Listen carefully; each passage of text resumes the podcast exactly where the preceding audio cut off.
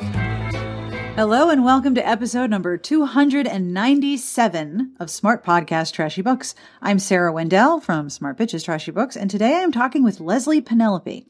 Leslye, who is also known as L. Penelope, is going to talk about her twice new book, Song of Blood and Stone. It was released again this week on May 1st, and she will tell you the whole story as to how it was released twice. It's a very good story with a very happy ending. We also talk about writing fantasy and speculative fiction and horror. She's part of a Stoker Award nominated anthology called Sycorax's Daughter. I may be saying that wrong. If I'm wrong, you can email me and tell me I said that wrong. This anthology sounds very cool and it is all horror written by authors of color. She also talks about the subversive and restorative power in speculative fiction written by and about people of color and ways in which her writing blends fantasy, adventure, and romance. Basically, she was always looking for more kissing in the books she read. I can relate to this. We also talk about the various forms of technology she has tried for writing and what she's using presently. We talk about the development of a special download list of the foundational writers of Black speculative fiction, how you can get your own copy, and the story behind her newest tattoo, which is very cool. And of course, we talk about what she's reading. And if you are on the treadmill or walking the dogs or in a place where you can't write down book titles, I always keep track of which books are in the podcast and list them in the show notes at smartbitchestrashybooks.com slash podcast. So if you're looking for one of the books she talks about, and there are several that I'm sure you'll be very curious about, head over to the show notes. They're all there. I have news. I'm very excited. Okay. If you are going to Romantic Times in Reno, Nevada, we will be doing another live taping of the podcast.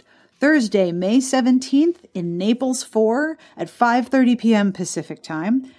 You will be able to hang out with us as we tape a show live in front of a hopefully very amused and enjoying the silliness audience. Now you must have a badge to enter. It's only open to conference attendees. It's not open to the public, and I apologize about that. But if you are attending RT in Reno, join us on Thursday at 5:30. You'll be hanging out with me, Amanda, Elise, Robin Bradford, and more guests to be named as we get closer. We'll be having inappropriate conversations, and I have a really terribly devious idea for team style trivia, which I'm working on now. so if you're going to RT Thursday, Naples 4, 5:30 p.m., I hope you'll come and join us for a live taping of the podcast. This episode of the podcast is brought to you by Made for Love by Marie Force. Are you longing for summer and looking for the perfect beach read? Take a visit to the idyllic Gansett Island with Marie Force's best selling novel, Made for Love, now available in mass market print for the very first time. Join the 3.5 million readers who have followed the lives and loves of the McCarthy family on their slice of island heaven this time, prodigal son Mac McCarthy returns home and unexpectedly falls for hardworking single mom Maddie in the most unusual way. Don't miss the vacation of a lifetime. Made for Love by Marie Force is on sale now wherever print books are sold and at kensingtonbooks.com. And thank you to Kensington for sponsoring this month's podcasts. Now, I have some compliments. I love this part. To Chelsea, you are a living, breathing, walking, and stylish safe space for people and animals because of your kindness and your smile. And to Ursula, if your personality were a recipe, every ingredient would be the finest of its kind, but available to everyone in local grocery stores because you are fair and generous. Would you like a compliment of your own, or would you like to find out more about supporting the show? We have a Patreon. If you've heard this before, sing along with me. The podcast Patreon is at patreon.com slash smartbitches. With Patreon, you make a monthly pledge starting with a dollar a month, and you make a deeply appreciated difference in the show. You help me keep going, which is awesome. You help me commission transcripts for older episodes, also awesome. And I always ask the Patreon community for suggestions or questions when I'm about to interview somebody. So you get to find out who I'm interviewing and help me shape the interviews to come. I also want to thank some of the Patreon folks personally. So to Hannah, N, Tracy, Holly, Cami, and Lila, thank you, thank you, thank you for being part of the Patreon. Are there other ways to support the podcast? Yes, and eventually I will compose a song so I can sing them. Leave a review, tell a friend, subscribe, or just hang out and listen each week because I deeply, deeply appreciate that you do. So thank you. Now, I have one more thing I want to talk to you about very quickly. Recently, I was walking my dogs, and I usually have Bluetooth headsets in because I have two dogs, that's two leashes. If I add a headphone cord, it really does not work out well. So I have a pair of Bluetooth headsets. and one ear started cutting out. And you know how like you move the wire and then the sound pops back in and it's super annoying? That's what I was dealing with. That same day, no kidding, when I got home, I had an email from a company called Sudio asking if I wanted to try a pair of their Bluetooth headphones. So they sent me a, sh- a set of headphones called the Tre. They're freaking awesome. So I wanted to tell you all about them. The battery life is great, the sound quality is great. I can hear the things that are going on around me, which is important because I walk the dogs outside and there's cars and people are on their phones when they're driving. Have you noticed this? And I can hear everything around me while also hearing my book. But the thing I really like about it is the earpieces. They come with three different sets of what they call wingtips, which I thought was shoes, but what do I know? They're the sort of curvy half spiral that sits inside the curve of your ear I have really small ears, and I usually find that style very uncomfortable and itchy. But the smallest set of wingtips that come with the Tre were so comfortable. I came home from walking the dogs. I started dinner. I cleaned up the kitchen. I had conversations with people. I could pause it. I could start it again. And I kind of forgot I had headphones in. They didn't itch. They didn't bother me. I didn't get that weird, like my ear is being stretched feeling. I really, really like these. Now, they offered me a coupon code for you. So here it is. Are you ready? If you would like to get a set of your own at Sudio, you can get 15% off any purchase by using coupon code SBTB. I will have a link in the show notes if you would like to check out all of their options. But again, coupon code SBTB gets you 15% off and they have free worldwide shipping.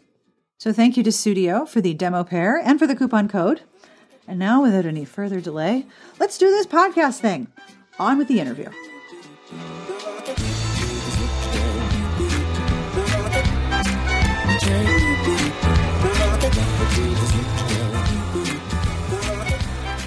My name is Leslye Penelope. I write as L Penelope, and I write fantasy and paranormal romance.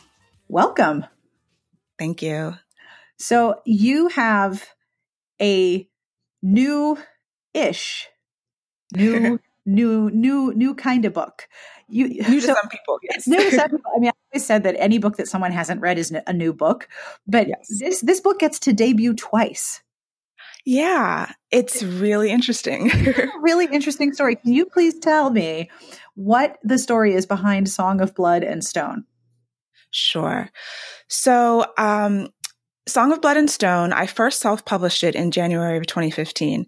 It was my first novel, and I had I had been researching self publishing for a number of years. I had always done DIY stuff. Mm-hmm. Um, and so I had made that choice to just go ahead and self publish it without really submitting it anywhere because I wanted to kind of just experience everything. And I, I'm also kind of a control freak. and, um, so I, I, and I never thought I would actually ever finish a novel. It, it, at one, one point in my life, I just couldn't conceive of writing an entire novel. It just seemed so crazy. So, but you know, I, I managed to finish it and I, and I liked it and I went through all the process. I hired the editors and, um, spent a long time, you know, with the, uh, choosing a cover designer and all of that.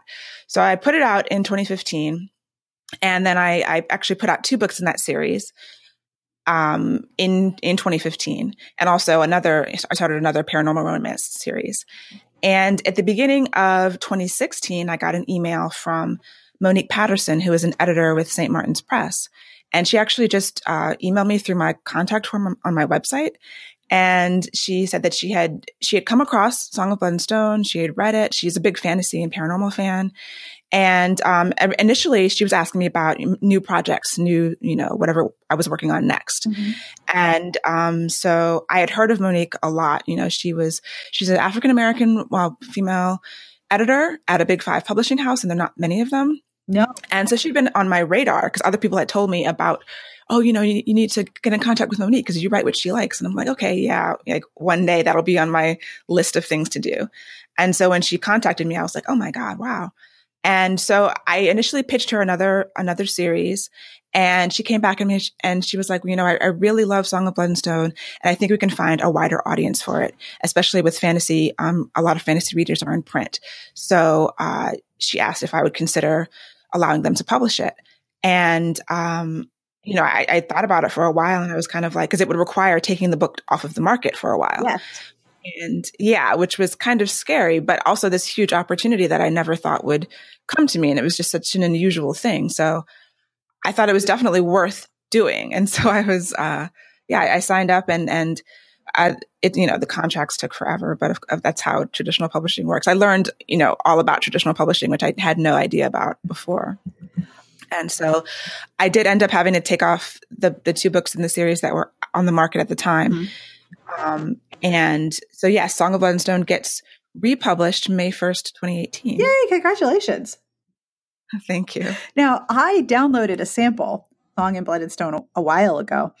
I um, tend to be a little wary of fantasy because I can't read a lot of violence. My brain tends to like process it at three in the morning by waking me up and going, Hey, remember that scene you just read where you were like, okay, that's fine. Let's think about it in great detail now that it's oh, no. my anxiety brain wakes me up to think about gory things. And it's like, no, I can't, I can't feed that part of my brain. So I'm very wary of some fantasy because as you know, there can be a mm-hmm. lot of violence in fantasy, especially violence towards women and violence yes. towards people of color and um, mm-hmm. My if there's people of color at all, there are any exactly. so my three m three a.m. brain and I are very, very wary. And so I read the sample and I was like, oh, oh, okay. So I went to go get it and it was gone. And there was a paper copy for like two hundred dollars, and I'm like, what happened? Oh my goodness! And I and I actually had to go dig, like, what, what, where did it go? Why can't I have it? Right? Because you know you, are a yeah. you want it right now, right away. Yes. When I got a print arc from Macmillan, oh my gosh, is this book gorgeous? it is so it, beautiful. They kept your cover, right? They did, yes. So that was one of the things when I was telling people I'm, i was considering, you know, signing with St. Martin's and like, what are they going to do about the cover? And Monique had said, you know, they loved the cover and they wanted to keep it. And I was like, that's, that's amazing. Um, they did some tweaks to it. They changed, you know, the colors a little mm-hmm. bit, but it's, it's the same cover. And that cover, I mean, I had gotten a lot of attention for it when it was, you know, when it was self-published because the cover is gorgeous. It won a cover uh, award. Um, yeah, I because I, I, spent a long time searching for designers. Mm-hmm. Um, I have a background, like I do a little design, but I knew not enough to actually do my own cover, but enough to spend like a year collecting cover designers and trying to figure out, obsessing over who I was going to choose for my first book. and yeah, so I was I was amazed that they they kept it and and it, it looks great. You know, the new version looks amazing too. And they they not only kept the the design and they kept it pretty similar to to what it looks like, but they kept mm-hmm. that same image. Like they didn't even change the image of the heroine at all, and it's such a gorgeous photograph. It is. And when uh, the designer uh, James Egan from Bookfly Design, when I first saw it, I I didn't even know what to do. Like, I was just, my jaw dropped. You know, I get the email and you open it up, I'm like, oh my God, mm-hmm. this is the cover. How did you do that? How did you find her?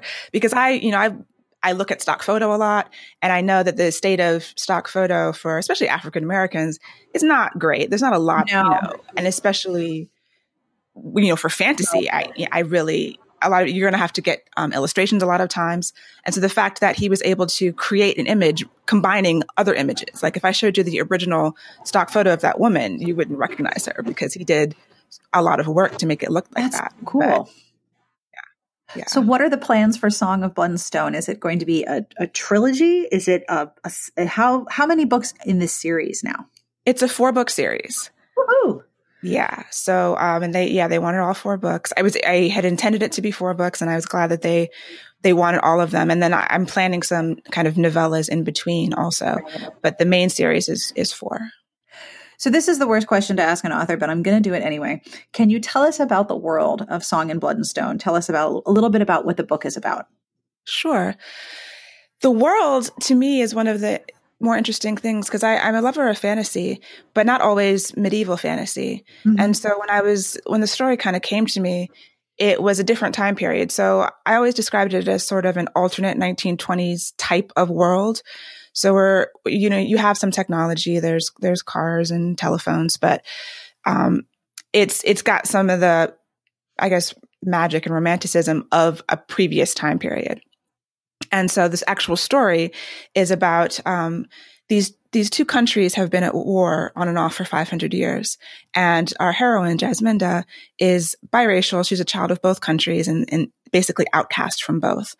And um, she lives in an isolated area near the border. And so one day these soldiers from the um, the other country come and invade her cabin, and they have a captive soldier with them. And so it's about an adventure of um, freeing this captive soldier and going on an adventure to kind of to free to stop the war, to end the war between the countries, and and um, Macmillan is uh, pitching it as Romeo and Juliet meets Return of the King.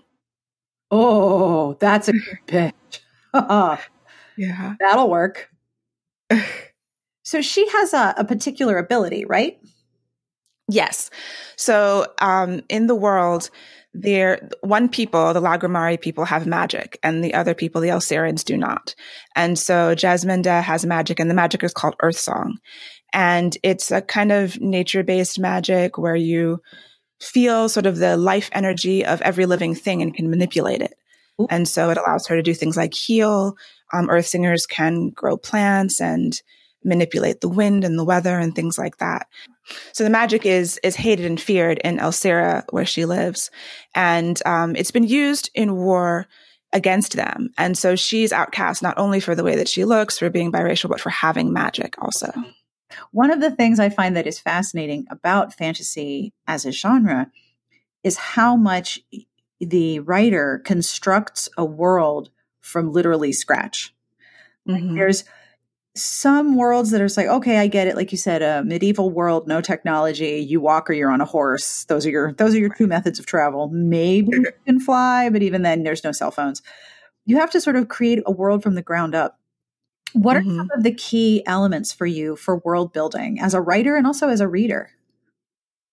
I really love world building. It's one of my favorite parts of writing. And um, it's also hard for me to stop. Like I've, I've got all these worlds in my head, and I, I'm trying to pare it down just for my sanity.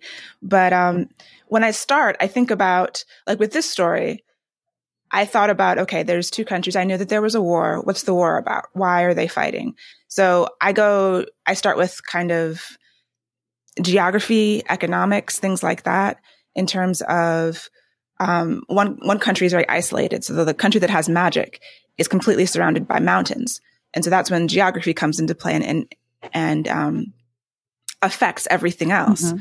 And I love kind of sketching out maps and thinking about the culture, the languages, um, and and then when magic comes into play and the fantasy elements also, like what kind of creatures are in the world, what is the magic like? Developing a magic system is incredibly fun, and it and it can it can trip you up in the writing because there were lots of times when I was like, okay, what did I say the magic can do? what are my limitations? Um, am I writing something that's impossible? And a lot of editing is making sure I did, I'm not doing something that I, I said you couldn't do, you know, like got to keep a lot of stuff in your head at, at any given moment. Do you write a story Bible for yourself?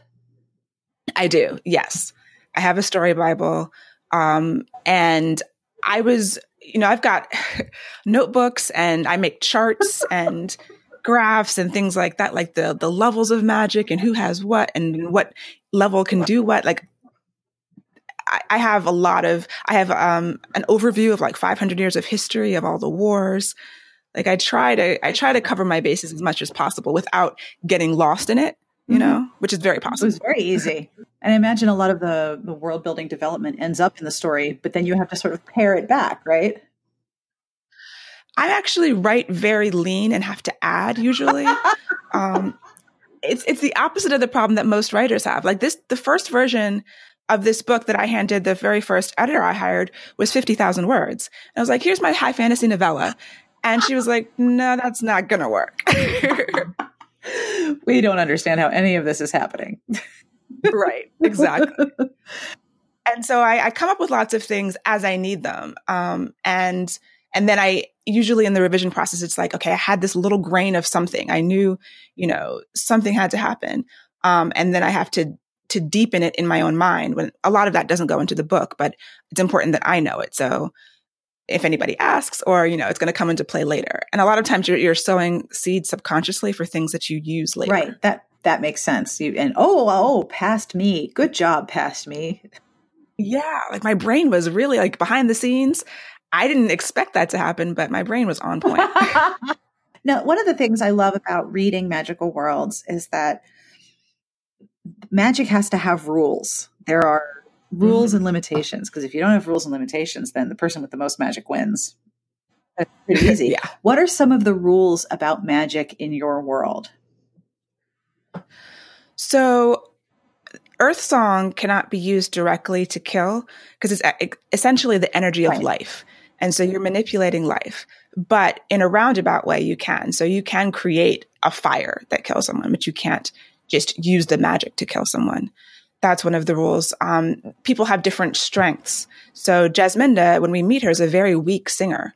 Um, she doesn't have a, a, whole lot of power, and um, and so she'll burn out quickly, and then it has to, it takes a while to regenerate that sort of magical muscle inside of her. And um, so a lot of things that she wishes she could do, you know, she's faced with, um, you know, an injury that she wishes she could heal quickly, but she can't.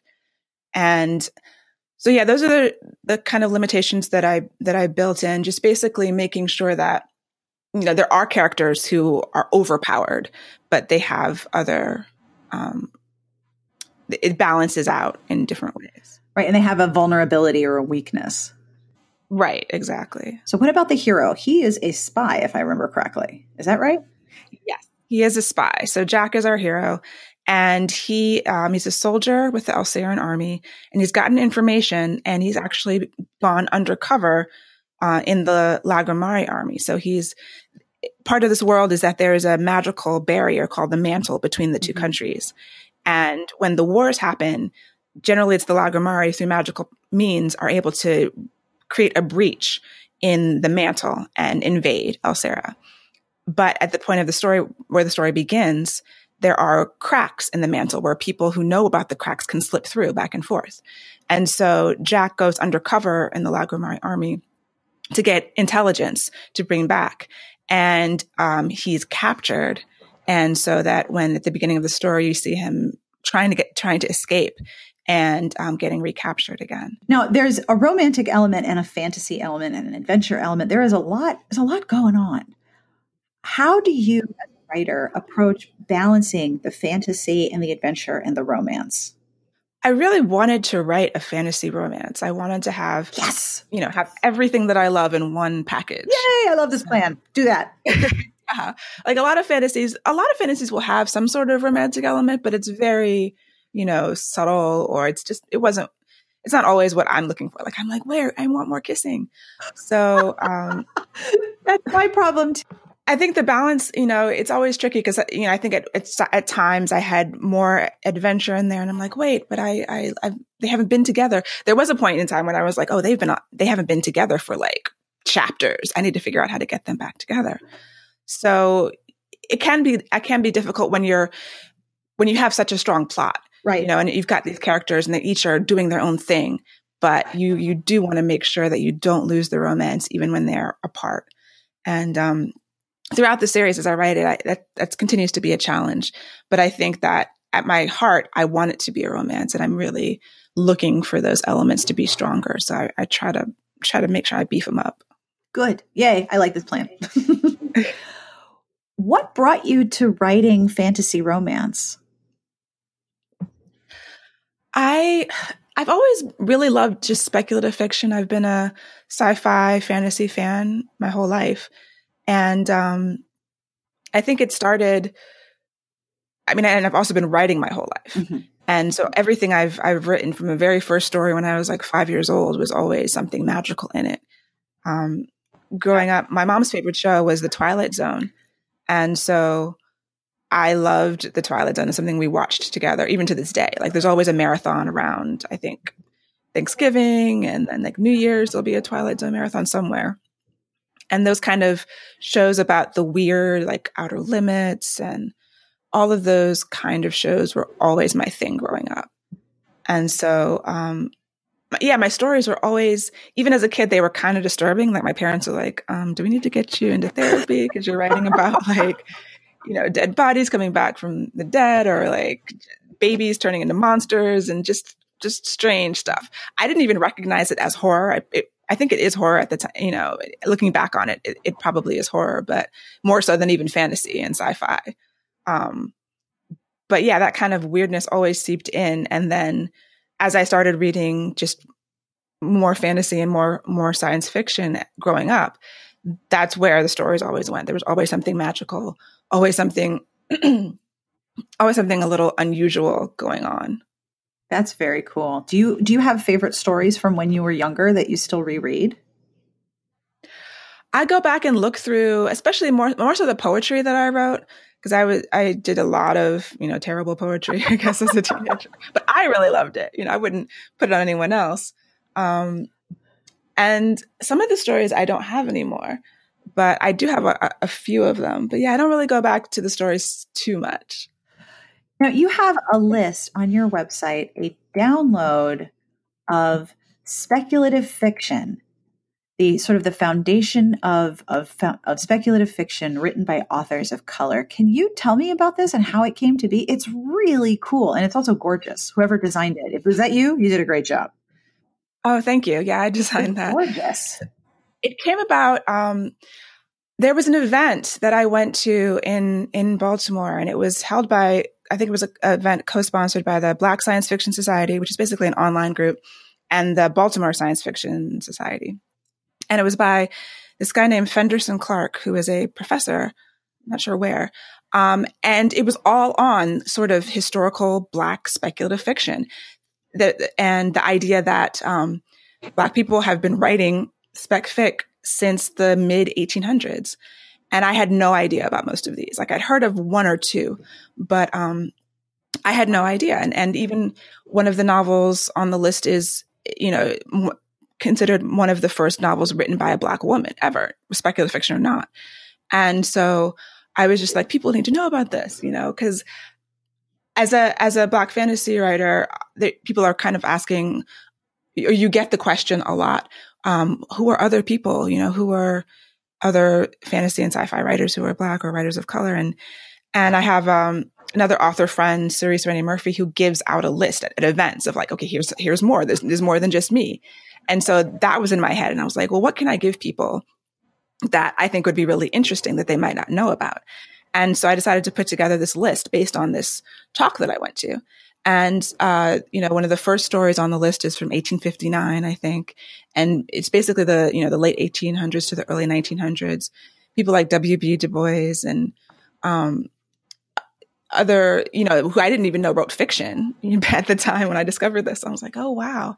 They were writing, they were imagining a way out of their circumstances. They were imagining utopias and um, what would it look like in a hundred years, you know, after slavery is over and things like that.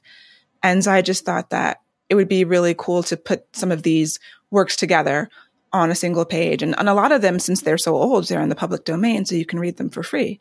And it was just it blew my mind and i figured if it blew my mind it, it might blow someone else's mind so i'll just share it yeah you're never alone in something that makes you go whoa because someone right. else is going to be just as impressed if someone wants to get your list how do they do it all they have to do is go to my website and sign up for my mailing list and they will get it immediately it's the first freebie that i give people that's lovely what is the response been to this?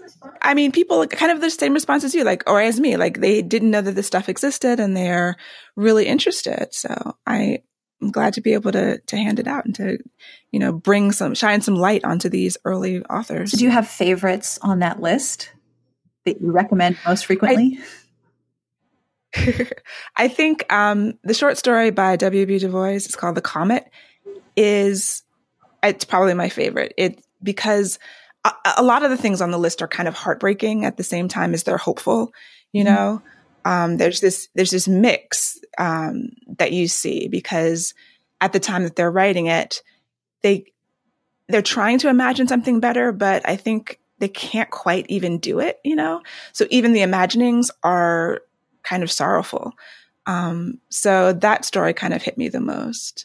It's about what would happen if um, it's sort of like I Am Legend, like something, an apocalyptic event happens. And at the end, there's just this white woman and this black man left. And yeah, it's, it's kind of heartbreaking. It's because so much of this is available in the, in the public domain. Once you have the list, it's relatively easy to find these works digitally now. Yes. And that's great. A lot of them are on Project Gutenberg. Um, and, and I'm glad that that exists because you can maintain this. You can, you can keep it around and, and share it. One of the things that you said, both on your website, there isn't a lot of fantasy with people of color in it at all. And it seems to be changing little by little. Or am I just, or is that an inaccurate assessment on my part?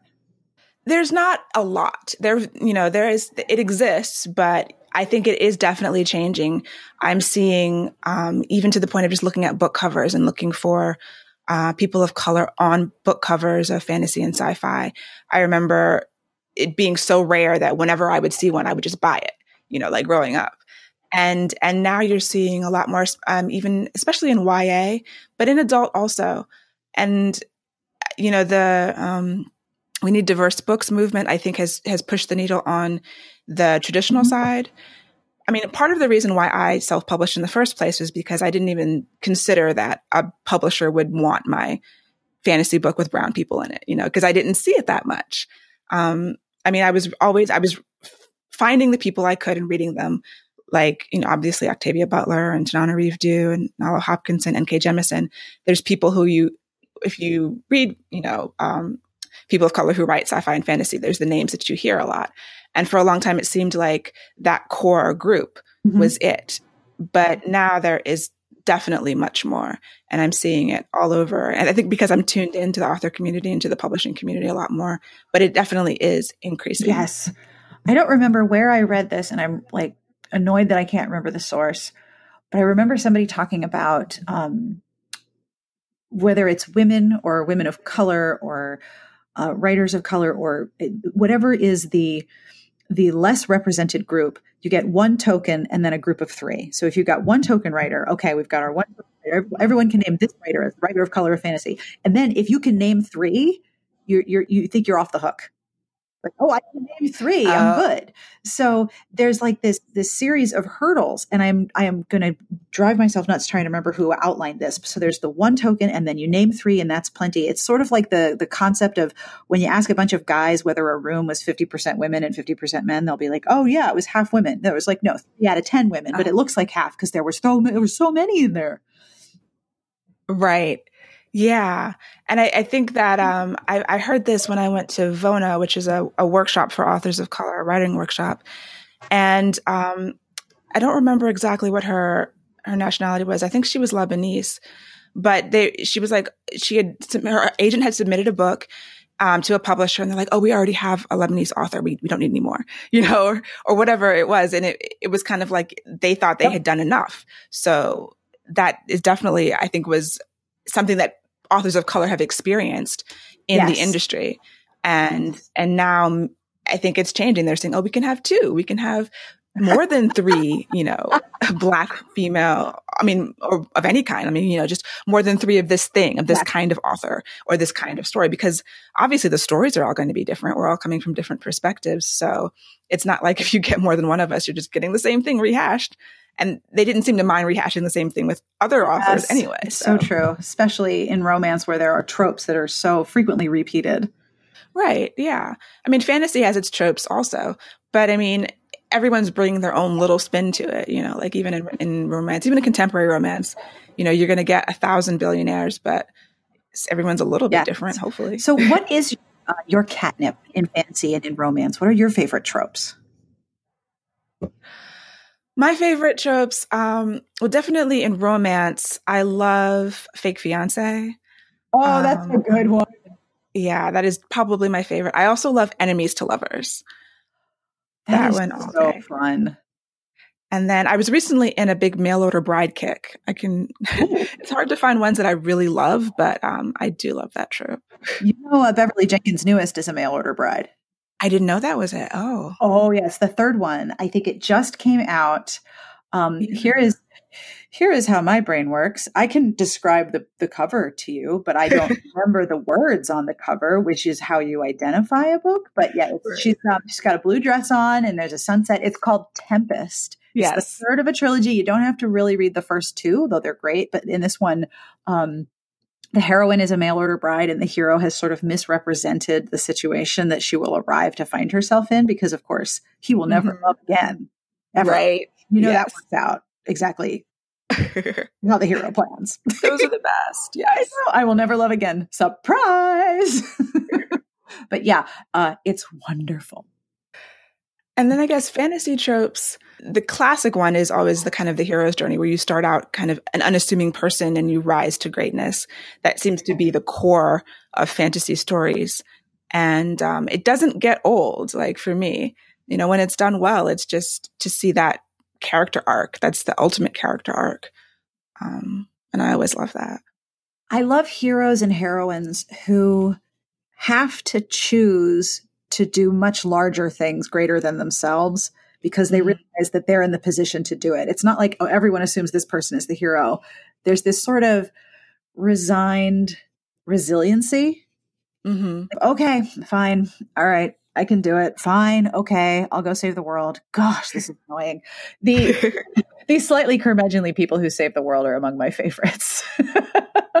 Yeah, the idea of the sacrifice, like yes. someone didn't expect to make a huge sacrifice, grows to the point where that's the only thing that they can do. Yep, that's like, really I, satisfying. I could get home with my cat and no shoes on right now, but no, I'm saving the world. Fine, okay, I'll do it.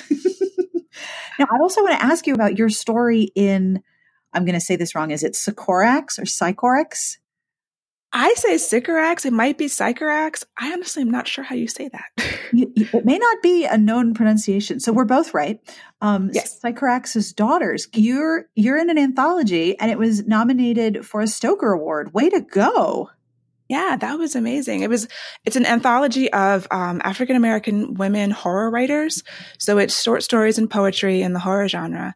And um, the short story that I have in there is called The Mancana Keel which I know no one ever will be able to pronounce, but that's how you say it. and uh, it's it's just something that I had in my head. This monster. I don't do a lot of like creatures and monsters in my in my fiction usually, mm-hmm. but um, this one is. It's a monster story about this little girl who uh, gets the chance to become a monster's apprentice. And that's cool. Uh, yeah. And so yeah, the the whole anthology was was nominated and it's it's fabulous. There's a lot of fabulous um, authors in there and, and just great stories and poems. So, how did that come to be? It was um, the editors.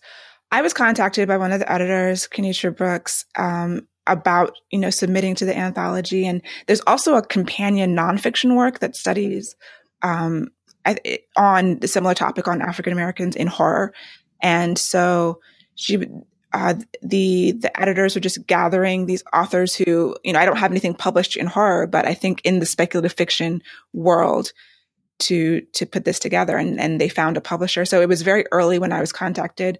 They were they hadn't they didn't have a publisher. They were just trying to you know put this into the world, and so they found a small press to put it out. And we did some events um, when it launched, and so I was able to meet some of the other women involved in it. And um, there have been other black horror anthologies, but I don't know that there were, have been any with just women authors. That's incredible.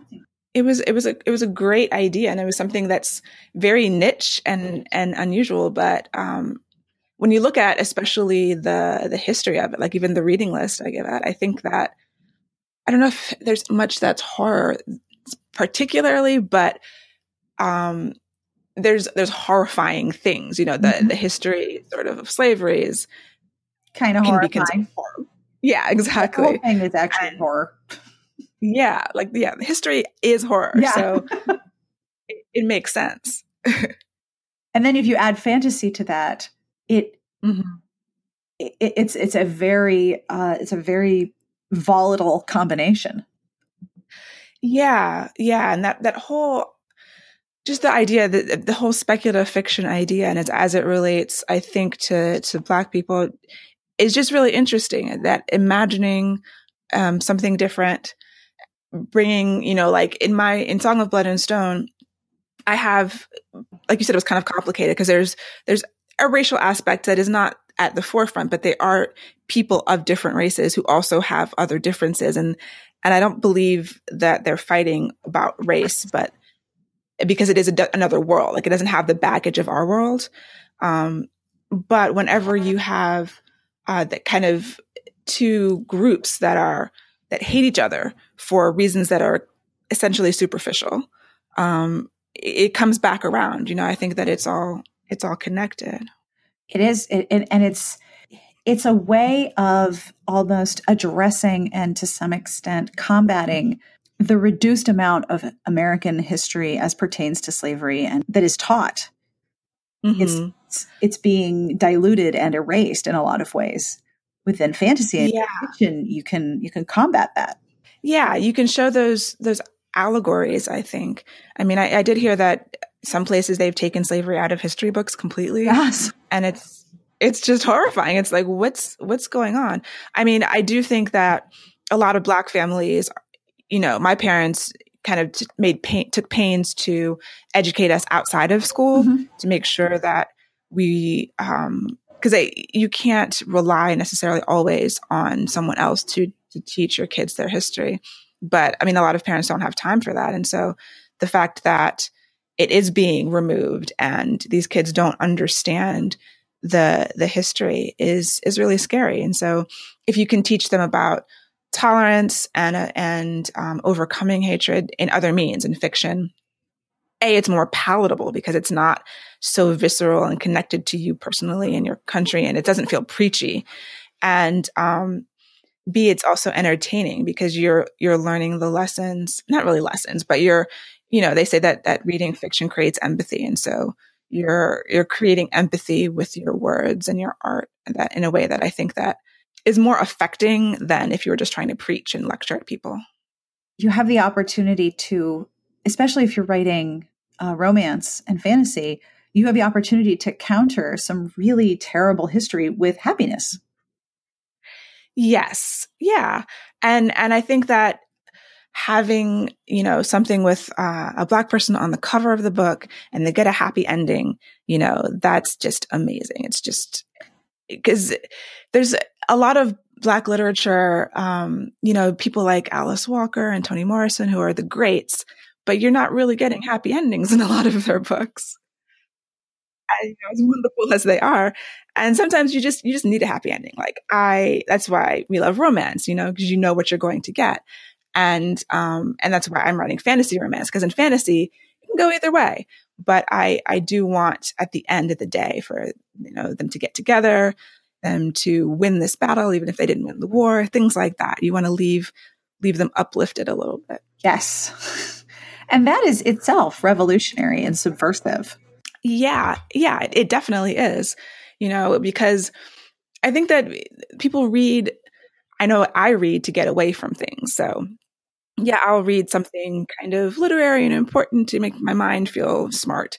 But then I'm going to mostly read for emotion and because I want to feel a certain mm-hmm. way. I'm going to be taken to a, a, place where I know that I'm going to end feeling a certain way. And then I can go back to my daily life and fight the battles. Yes, I was reading a book this week that I realized this says it has romantic elements, but they're the wrong kind of romantic elements. None of this is going to end happily. And I was like, okay, brain, are you, are you ready for this? No? Okay, let's switch to something else. You, you are choosing to find that that lift and that solace at the end.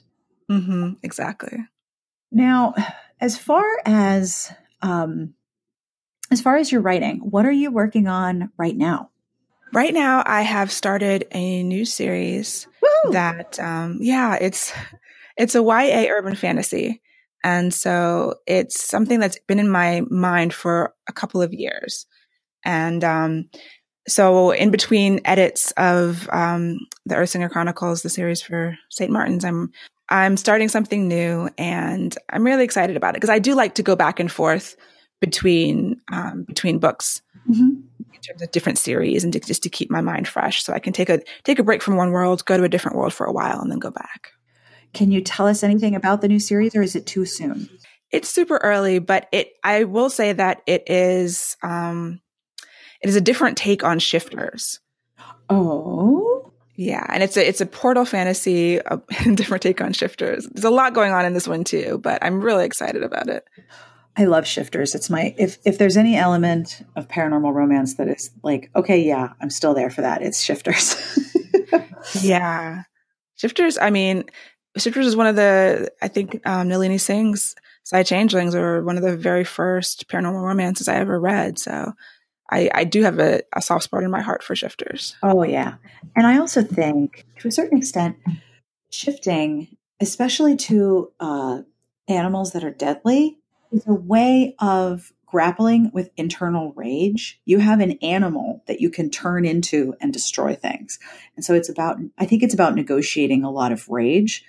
And uh, right now, there's a lot of rage. I have plenty.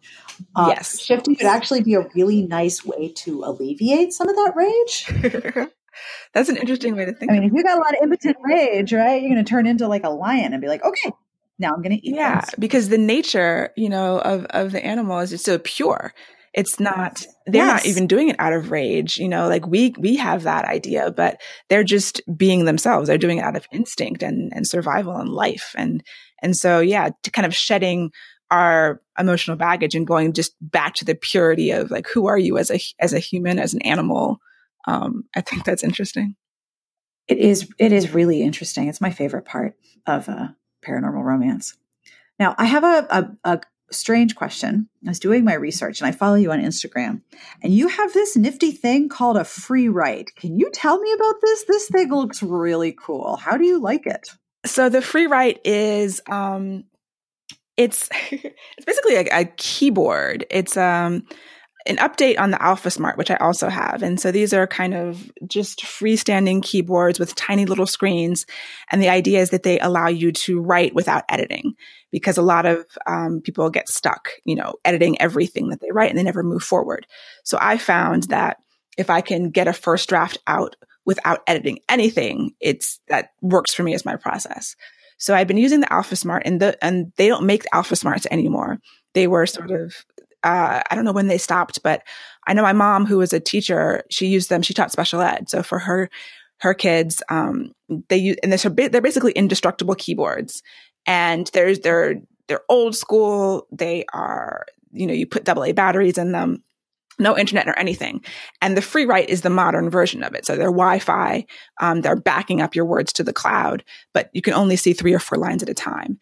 And they have a special keyboard um, I don't know what it's called, but there's some kind of special keyboard technology. So I love gadgets and I bought one um, because I have I have this little fear in the back of my mind that my Alpha Smart is somehow going to die and like lose all my words. It never happened, but you actually have to manually connect a cable to get your words into your computer, and which is just super old school. Yeah. I have two Alpha Smarts, one that I bought like ages and ages ago. And then when I heard they were being discontinued, I found somebody selling a lot of them from an elementary school that had closed. And they were like, they're numbered in marker. Do you have a number? Do you have a lucky number? I've got a lot of these. Which number do you want? so I have one with this big old number written on the back. They are super useful and like do exactly one thing. Right. Yeah, and you can take them like on an airplane and you know, you don't have to worry about powering down or just, you know, you stick it in your backpack and and if you don't want to take a whole laptop, they're great and they've helped my writing so much. Um and the Alpha Smart actually the free write I tried it. I don't like the keyboard. I don't like the way it feels. And there's some mm-hmm. other quirks about it. Like it doesn't have any arrows. Ooh they have this this philosophy like they don't want you to go back at all. So they force you not to. Whereas at least with the alpha smart you can go up and you can look at what you've done if you want to. It's it's kind of yeah. annoying because it's only four lines of, of uh, the screen. But um yeah the free write had some quirks to it that uh so i keep saying i'm gonna go i'm gonna try it again because i one of my um one of the videos on my YouTube channel, which is not very much there, but the one that has the most views is my review of the free write. And I've gotten, I got so many hits on that. And people have asked me, oh, do an update because in my review, I'm like, eh, I'm going to keep using the Alpha Smart. You know, this is really cool and I like the gadgets, but I'm not really feeling it. But they have, um, released some new software, new firmware for it. So I was going to try it again and see if I can get back into it. But honestly, the, the Alpha Smart has, is doing what I need to do. It's never lost any of my words yet, knock on wood. So I'm pretty happy with it still.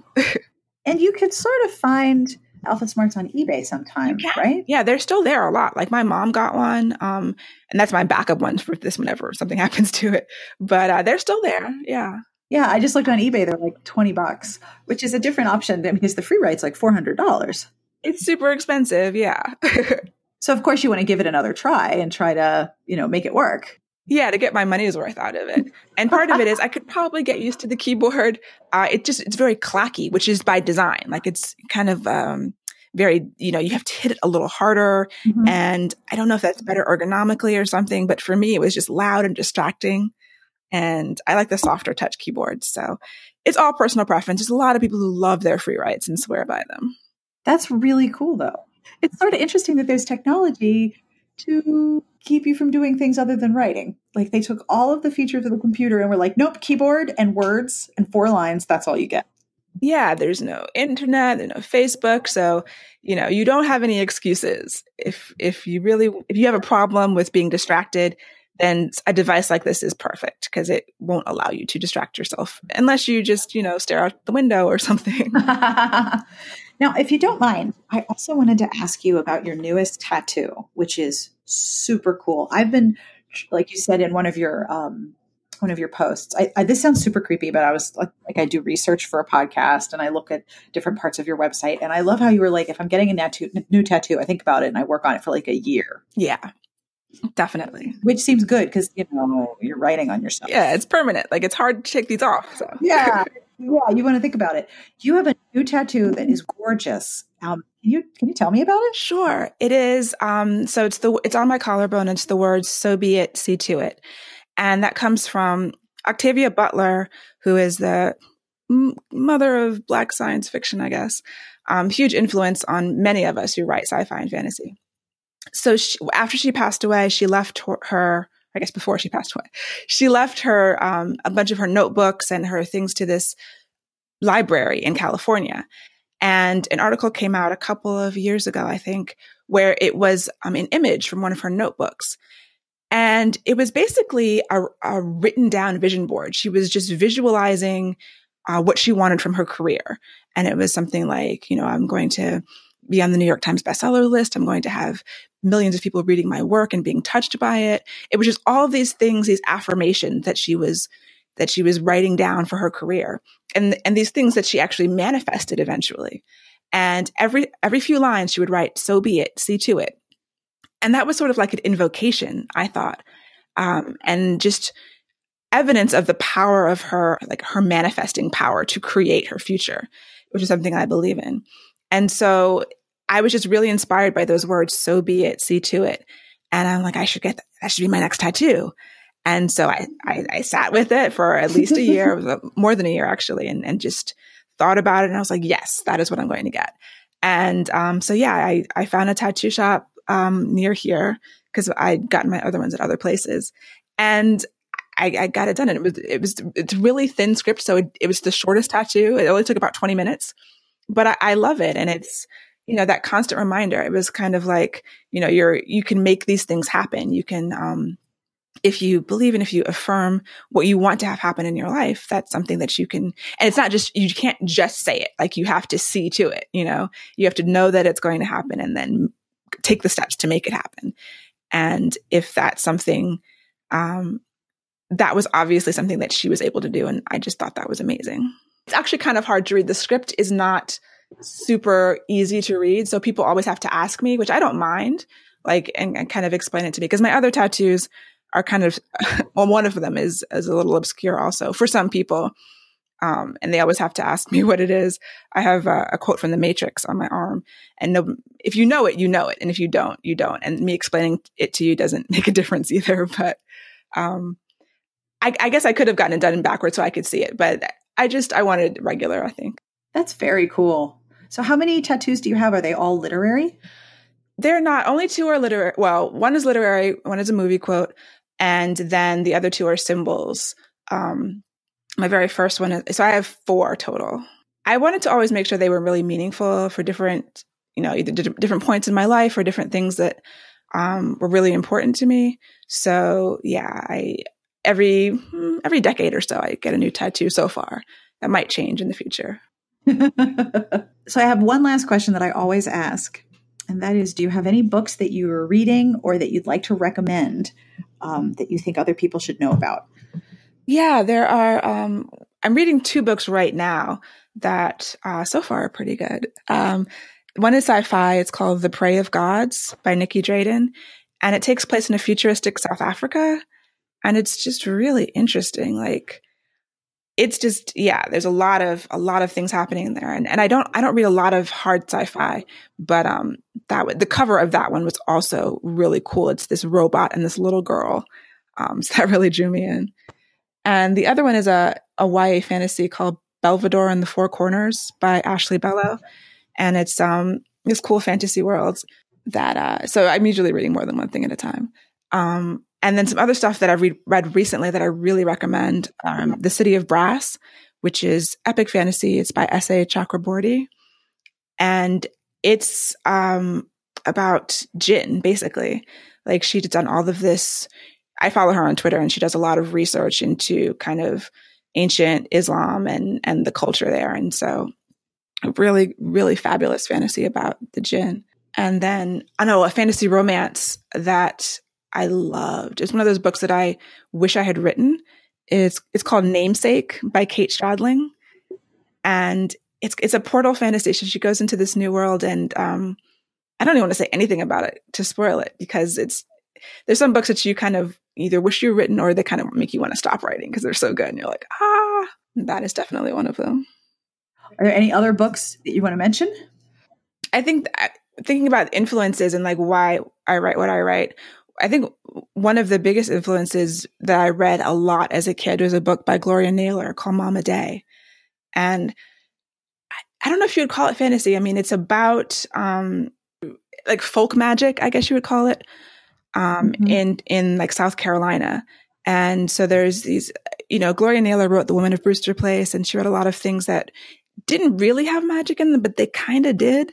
And um, that's always really interesting to me too. And I that was something that I read a lot growing up, and and even before I discovered some of the other uh, fantasy and sci-fi authors. So just a shout out to that book. I think I think so many writers have one book that resonated them with them for so long that it, it influences so much of what they do. It's so interesting when you hear different people talk about what book that was. Mm-hmm. Yeah, and it's it's not really representative of what I write, but something about it took hold, and and you know inside of you it just changes and comes out in very different ways. That's really cool. So your new new book becomes new again. Yes. On May 1st. Yes. Congratulations. Thank you. Yeah, it's it's really exciting to, eh, to have it come out again, newer, new and improved. Because I did a lot of a lot of revision to it before. So this version, you know, people who have read the first version are like, "Oh, should I read it again?" I'm like, "Yeah, because it's it's different." yes, that's. Eh, if I could go back and rewrite some of the books that I've written, I would. A large portion of them would change. So I, I, think it's super cool that you had that opportunity. Yeah. And I, I recognize that at the time, it's like I get the chance to go back and change all the stuff I wish I had changed. Now there might be new stuff I wish I could change too, but like that's it doesn't happen. So I was I was super grateful. I mean, it's it's sort of it's also like okay, I don't want to make it worse. I want to make sure that I'm changing it in a positive direction. But um, yeah, it's definitely an opportunity that a lot of authors wish they could have. And that brings us to the end of this week's interview. I want to thank Leslye Penelope for hanging out with me and answering all of my nosy questions. You can find her online at lpenelope.com or you can find her YouTube channel at lpenelope.com slash YouTube. And on most social media, she's at Leslye Penelope, L-E-S-L-Y-E, Penelope. This episode was brought to you by Made for Love by Marie Force. If you are longing for a summer read and looking for the perfect beach novel, you should take a visit to the idyllic Gansett Island with Marie Force's best selling novel, Made for Love, now available in mass market paperback for the first time. Join the 3.5 million readers who have followed the lives and loves of the McCarthy family on their slice of island heaven. This time, prodigal son Mac McCarthy returns home and unexpectedly falls for hardworking single mom Maddie in the most unusual way. Don't miss the vacation of a lifetime. Made for Love by Marie Force is on sale now wherever print books are sold and at kensingtonbooks.com. I also want to tell you that I have a coupon for 15% off Sudio Bluetooth headphones. If you use coupon code SBTB, you will get 15% off a purchase and free, free worldwide shipping, which is always a good thing. And I have a link in the show notes. Sudio sent me a pair of the Tre model in white, which I really, really like. Not only are they so comfortable that I kind of forgot that I was wearing them, but when I walk around outside with my dogs, I can hear ambient noise, and the battery life is really kind of impressive. I was going for at least four and a half hours, five hours when I listened to them for the first time. The copy from Sudio says that their typical battery lifetime is nine plus hours. I cannot walk my dogs for nine hours, but I can definitely listen to an audiobook for nine hours. So, again, with discount code SBTB, I have a link in the show notes to take you to Sudio. 15% off with SBTB, and they always offer free worldwide shipping. Thank you, Sudio. This is pretty rad. We have a podcast Patreon. If you would like to have a look, it is patreon.com slash smartbitches. The Patreon helps me keep the show going, and your support means a tremendous amount. Every time I get an email that has a new pledge in it, I am seriously so excited. And I have this sort of weird, excited, humbled merge feeling that I haven't quite named yet. I also want to thank some of the Patreon folks personally. So to Rosa, Christine, Kaylee, Liz, and Lisa, Thank you for being part of the Patreon community. I really appreciate it. Now, let's see. What else do I got? Music. We have music. Are you hearing the music? I dig this music a lot. This is Caravan Palace. This track is called Star Scat. You can find this album, which is a two album set, Caravan Palace and Panic, at Amazon and on iTunes, and I have links to both. And you can find Caravan Palace at their website, caravanpalace.com. As always, our music is provided by Sassy Outwater. Thank you, Sassy. You can find Sassy on Twitter at Sassy Outwater. And now it is time for the dog to bark at the recycling truck and for me to tell you a terrible joke. If you were listening last week, you know that I was accidentally subscribed to a church newsletter, and in a recent edition, they had jokes, and it completely made my day. Now, I don't want to name the church because um, that seems uncool, but I'm not supposed to be on this newsletter subscription. I'm not a member of this church. I live nowhere near it. However, the jokes are great, and it's kind of cool to see this little community doing its thing. It, I, it's very strange. I understand this. But either way, here's the joke. You guys ready? Okay, so thank you to the anonymous church newsletter that mistakenly added me to their to their list. It's one of the few times where I've been okay with this happening. Why is everyone so tired on April 1st? Why? Why is everyone so tired on April 1st? Because they've just completed a long 31 day march. it's so bad. I actually have in parentheses in my script, boo. I'm booing myself. That's amazing. 31 day march. I will be honest with you, March was so awful this year. It was a really long 31 day march. And April has been pretty bloody cold, and so is eh, May. So maybe we're just going to skip spring and head right into humidity. Now, as always, I will have links in the show notes to the books that we talked about, but Leslye also talked about a lot of different writing technologies, including AlphaSmarts and Free Writes, and I will have links to those things in the show notes as well.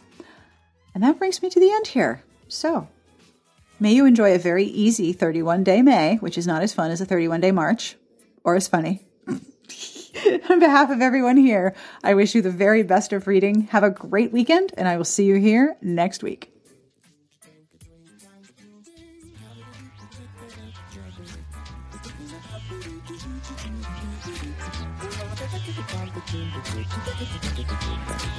Drink a drink, time to drink